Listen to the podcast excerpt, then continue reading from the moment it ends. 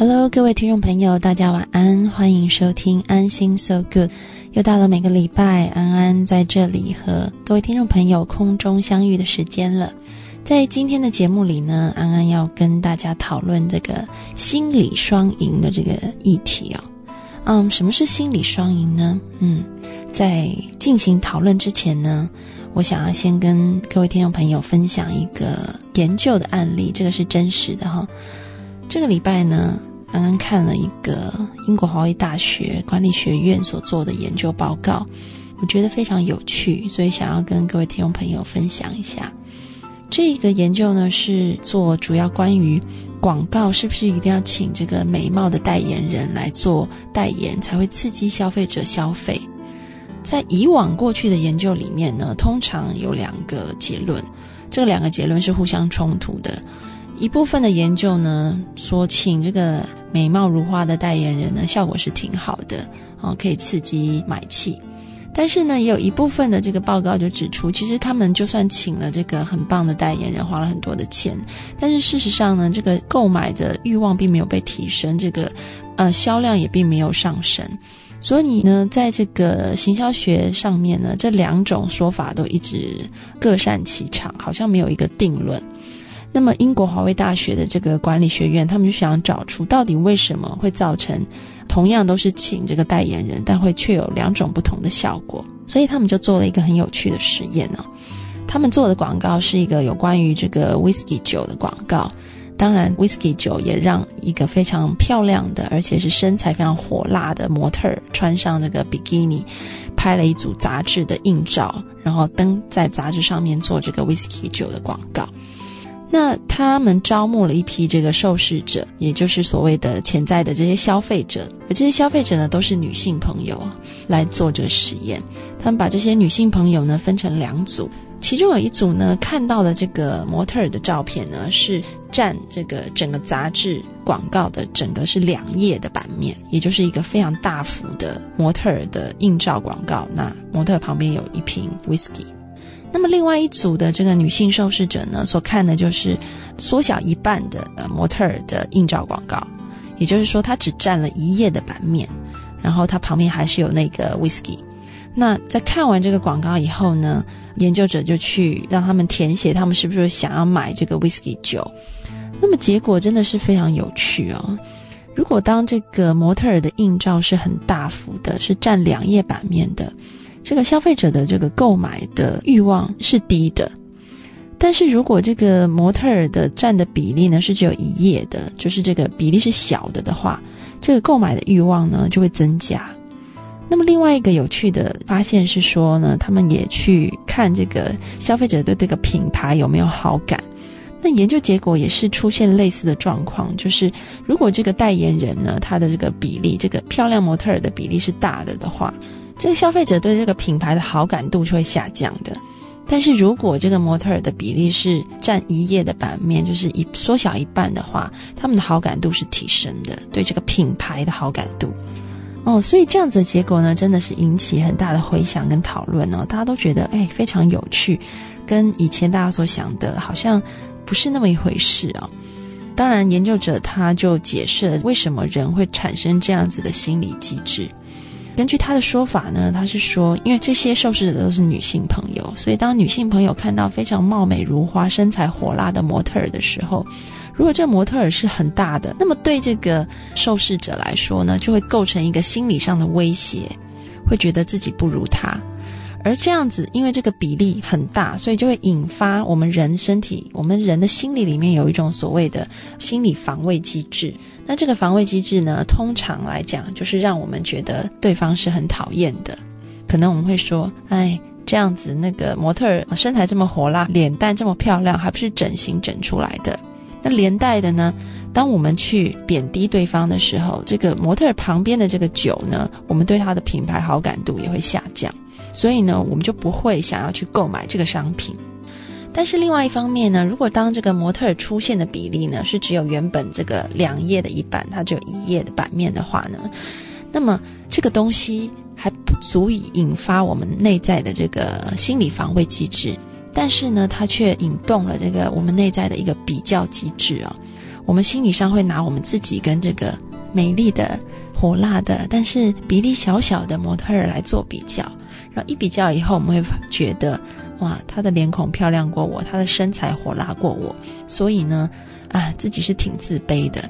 那么这样子的自卑感呢，就会连带的让我们对对方呢，会有一种崇敬，会有一种尊崇，所以呢，在这个品牌的好感度，或者是你会觉得这个品牌的价值感上面，它就会提高。因为呢，这个研究很有趣，是他们也有去量了受试者这些女性受试者的这个心里面的自我价值感。然后也发现说，如果当他们看到这个小幅的模特儿的时候，他们心里的价值感其实是下降，但是对于品牌的这个好感度是上升的。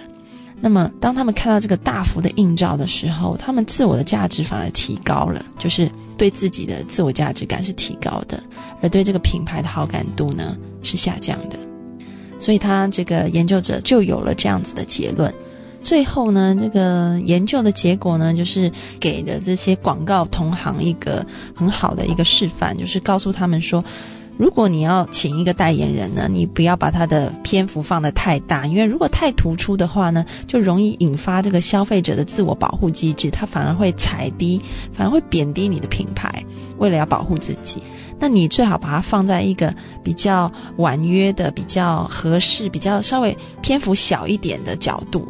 然后让这个消费者呢，好像在不知不觉里面进行了一个自我比较以后，他觉得自己不如这个广告上面的这个模特儿，所以只要我去购买这个商品，也许我就可以拉高我的自我价值，所以人就会有这个购买的行为了。当然，研究的结论呢，的确带给这个广告业有很大的启发。那身为一个心理学家，当我看到这个研究的时候，其实也带给我相当大的启发的，因为呢，这一件事也提醒了我们人类。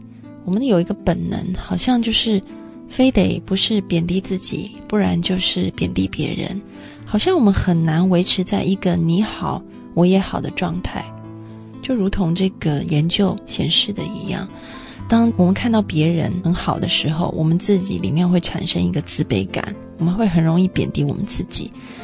那当别人好的比我们好了很多很多的时候，我们为了保护自己，就反而产生一个我们要去踩低对方的情况出现，好像我们很难很自在的生活，好像我们很难用一个真实的面貌来看待我们自己，也看待别人，因为那样子真实的一个面貌呢，好像会让我们自己嗯受到伤害，让我们自己没有办法有自信的在活在这个世界上面。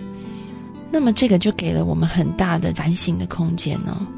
我想，人要追求一个心理上的健康、平衡、快乐和幸福，很重要的是让自己自在。那自在有一个很重要的条件是，你必须活得有自信。我们现在这个社会，很多人都不知道要怎么样活得有自信。很多人觉得好像你好我就不好，或者是我好你就不能好，没有办法达至一个双赢的状态。其实要活得开心，很重要的是，你自己里面内在力量是够强大的，你自己是充满自信的，然后你就可以对身旁的人呢有一个宽容包容的心，无论他们是好是坏，你都会觉得看得顺眼。这件事情其实非常重要。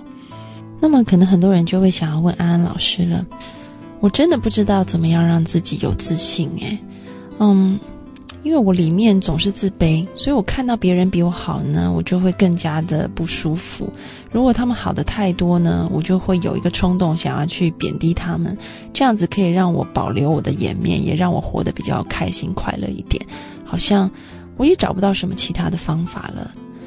安老师看到这样子的人呢，在我们社会上真的不在少数啊。那我们要怎么样活得有自信，活得自在，活得有尊严呢？最近呢，我看到习近平夫人彭丽媛女士她说了一段话，那我觉得很适合跟各位听众朋友分享。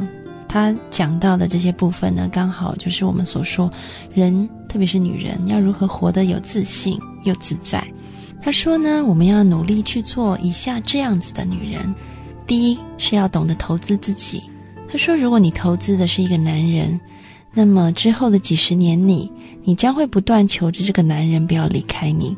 但是如果你投资的是自己，那么你会很顺利的收获真正属于你的爱情。他说：“你要认准一句话，只有当自己处于一个最好的状态，才会有好男人来爱你。第二，要做一个独立的女人，要做一个有主见、有自己的人生观、价值观，有上进心，永不放弃自己的理想，做一份自己喜爱的事业，拥有快乐和成就感，在经济上独立的女人。第三，要懂得跟自己充电，因为现在的社会呢，竞争很激烈。想要让自己在众人当中脱颖而出呢，就必须给自己充电，不断学习各种知识技能，不断的完善自己。第四，要做个让人赏心悦目的女人。没有丑女人，只有懒女人。所以呢，尽可能要把自己打扮得干净、精致、时尚，令人愉悦。女人可以不漂亮，但不能没有气质。如果对于自己懈怠了、放松了、邋遢了，那么魅力也就减弱了。如果连自己都不爱自己，那谁还会来爱你呢？第五，要做个学会宽容的女人，要懂得看穿但不说穿，该明白的明白，该装傻的时候大智若愚。很多事情只要自己心里有数就好，没必要就不要说出来。在不违背原则的情况下，对人要宽容，能帮就帮，不要把人逼绝。记得给人留条后路，要有包容一切的胸怀。这个习近平的夫人真的是很有智慧的一个女人哦。嗯，她给的这一些所谓的秘诀呢，也非常值得各位听众朋友参考。因为呢，我们要懂得投资自己，我们要懂得把眼光从外界环境与他人比较上面拉回到自己的身上。如果把你把心力都放在与他人比较的话，那么你自己是完全没有任何力量的。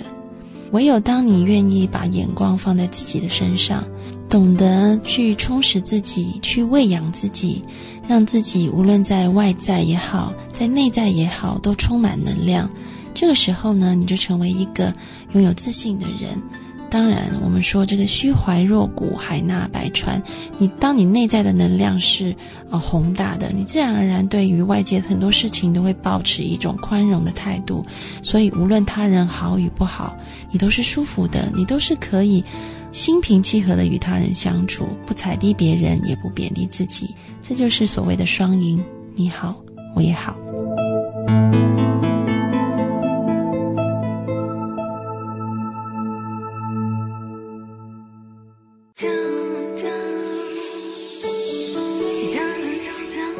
这是一段让你完全放松、平静的时刻。这是一个让你感受温暖、自在的原地。在当下，在这里，你可以真诚的面对自己。我是你的心灵守护者，我是安安老师。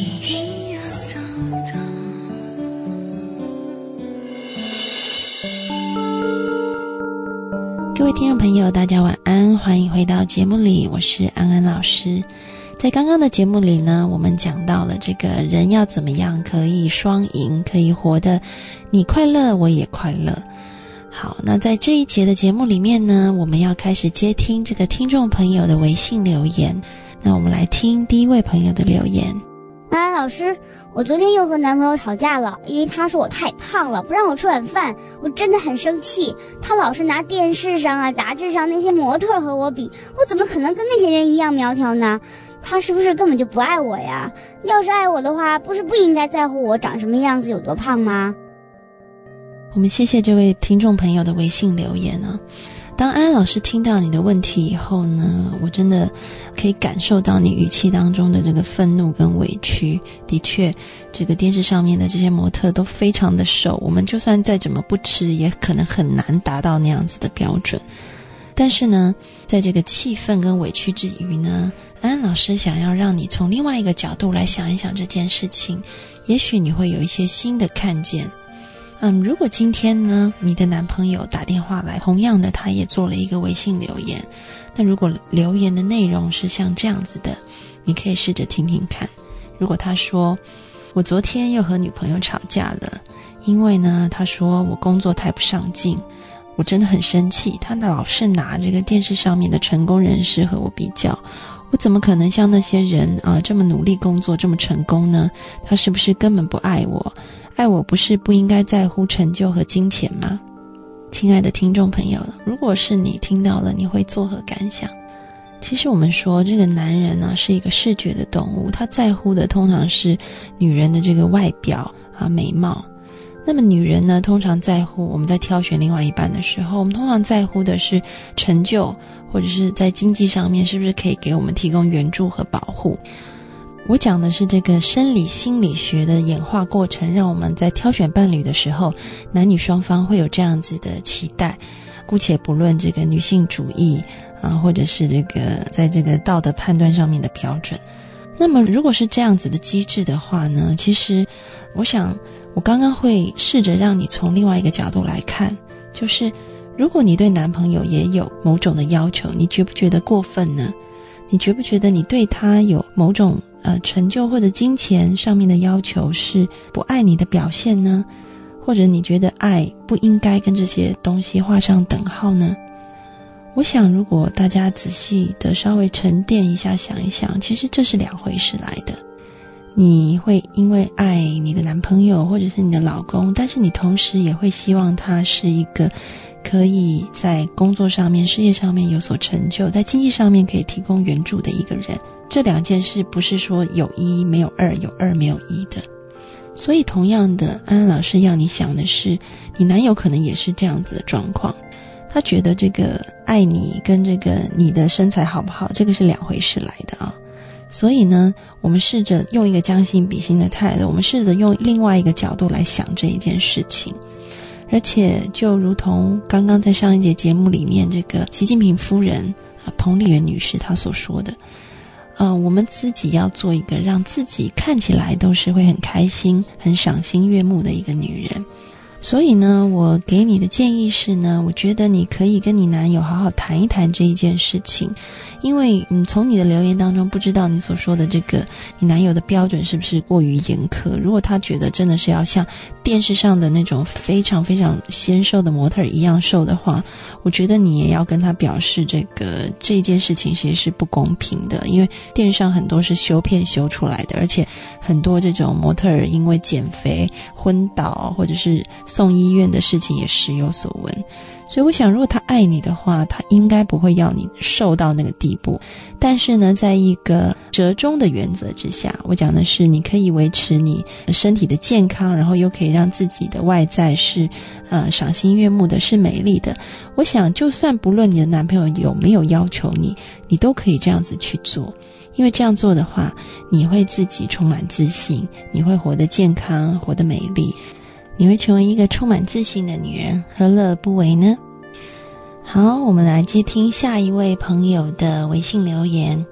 安安老师，为了减肥还有美容，我花了不下十万块钱。虽然现在看起来就是状态还不错，但是我其实挺担心的，害怕喜欢上我那个男朋友，他就是为了我的外表。那样一旦我不能维持现在的样子的话，他会不会移情别恋啊？现在外面好看的女生多的是啊，你知道。好的，我们谢谢这一位听众朋友的微信留言呢。安老师听了你的微信留言以后呢，真的觉得你的内在现在应该是很忧虑的。你担心你的男友会不会移情别恋，又怕这个外面的虎视眈眈的这些漂亮女生哈会抢夺你的位置。那如果我们从一个组织心理学的角度来看，好了，你如果不想被取代的话，首先你就要有所谓的不可被取代性。那怎么样才能成为有这个在爱情当中有不可被取代性呢？这个不可被取代性常常被。呃，用来描述这个在企业或者是在这个组织当中一个人的这个位置、权力位置啊。他如果想要保有他的权利，他就要先有这个不可被取代性。所以，我们在这个知识经济的时代，常常讲的就是你要有专业的知识、独特的技能，然后以及有种种种种领导才能啊、职能啊等等的能力。那如果我们把这一套东西运用在这个爱情攻防战里面来讲的话，在爱情当中，你也需要有所谓的不可取代性。那这个不可取代性是什么呢？我想你再怎么样的去保养你的脸和身体，终究一天你就会被取代的。因为呢，再怎么样拉皮，五六十岁的女人的脸皮就是比不上这个一二十岁的脸皮的。这个后天再怎么努力，都是比不上先天的新鲜。那身材也是一样啊。所以呢，我们这个策略要用对啊，这个投资的资源要用对地方。那安安老师在这里啊，就要先跟你讲一讲这个爱情的过程。我们在爱情的过程里面呢，通常我们一开始会是所谓的叫做 passion love，就是所谓的热情的爱啊，在爱情心理学里面所说的啊。那这个 passion love 呢，通常开始是源于男女双方之间有这个强烈的吸引力。这个吸引力，特别是指的是这个性吸引力，也就是指这个身体男女双方在身体上面的这个吸引力。就如同你说，你常常在保养你的脸和身体，这个部分是吸引力。但是呢，这个吸引力一旦开启以后呢，这个 passion love 这个热情的爱呢，慢慢慢慢，它最后如果要尘埃落定，它就要走向一个叫做 companion love，就是一种伴侣之爱。这种伴侣之爱呢，其实来自于的是一种两人的心灵交流，在这种心灵的分享和交流里面呢，你们两个人逐渐的产生出一种叫做默契的东西来。那这个默契呢，慢慢慢慢的又发展出，你们在对自己的认同里面呢，开始渗入了另外一个人。也就是说呢，在你的自我，你本来的自我只有自己一个的，但是现在你的自我开始有了另外一个人。嗯，就好像我们一般这个很浪漫的说法，就是你泥中有我，我泥中有你是一样的。嗯，两个人是一个共同体来的。所以呢，当你可以渗入另外一个人的自我认同，渗入另外一个人你们所谓的灵魂里面去的时候呢，那么你就有具有这个不可取代性了。因为呢，你已经跟他在这个心灵的程度上面已经交融在一起，是难以分割的。他的他认为他自己里面就有你的这一个部分存在，因为他不会离开他自己，所以他就不会离开你，因为你已经在他里面。就是这一件事情，让你会具有所谓的不可取代性。所以呢，安安老师给你的建议呢，是你真的是要开始把你的重点不单单是投资在你的脸和身体。当然，我们说这个吸引力还是要保持有一定的比重，因为在这个伴侣爱和这个我们说热情爱的比重上面，我们可以发现这个呃热情爱的比重是会慢慢减低的。但是呢，它还是必须要存在的，不会说完全没有。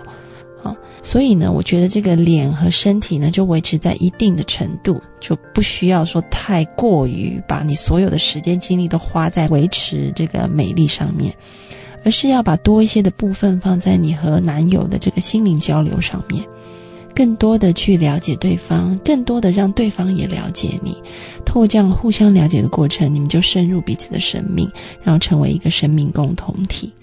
所以呢，我想每天除了抽一点时间，嗯，敷脸、敷面膜，然后呃做这个身体去角质之余呢，我想你也要抽更多的时间和男友打电话聊心事，每天抽一段可以互相约会、真正分享内心世界的时间。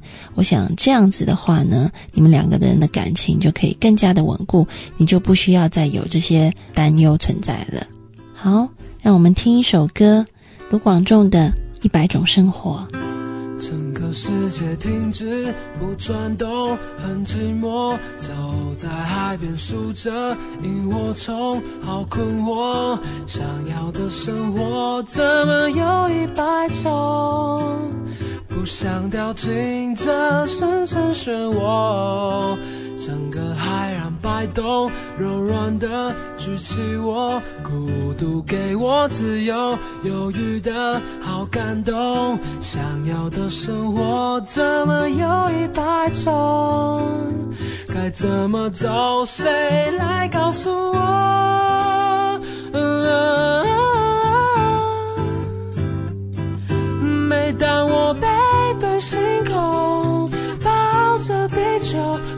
发现自己其实脆弱，不敢说。当我背对星空，不断摸索，爱情渐渐萎缩，我猜不透无边的宇宙，哪里有我想要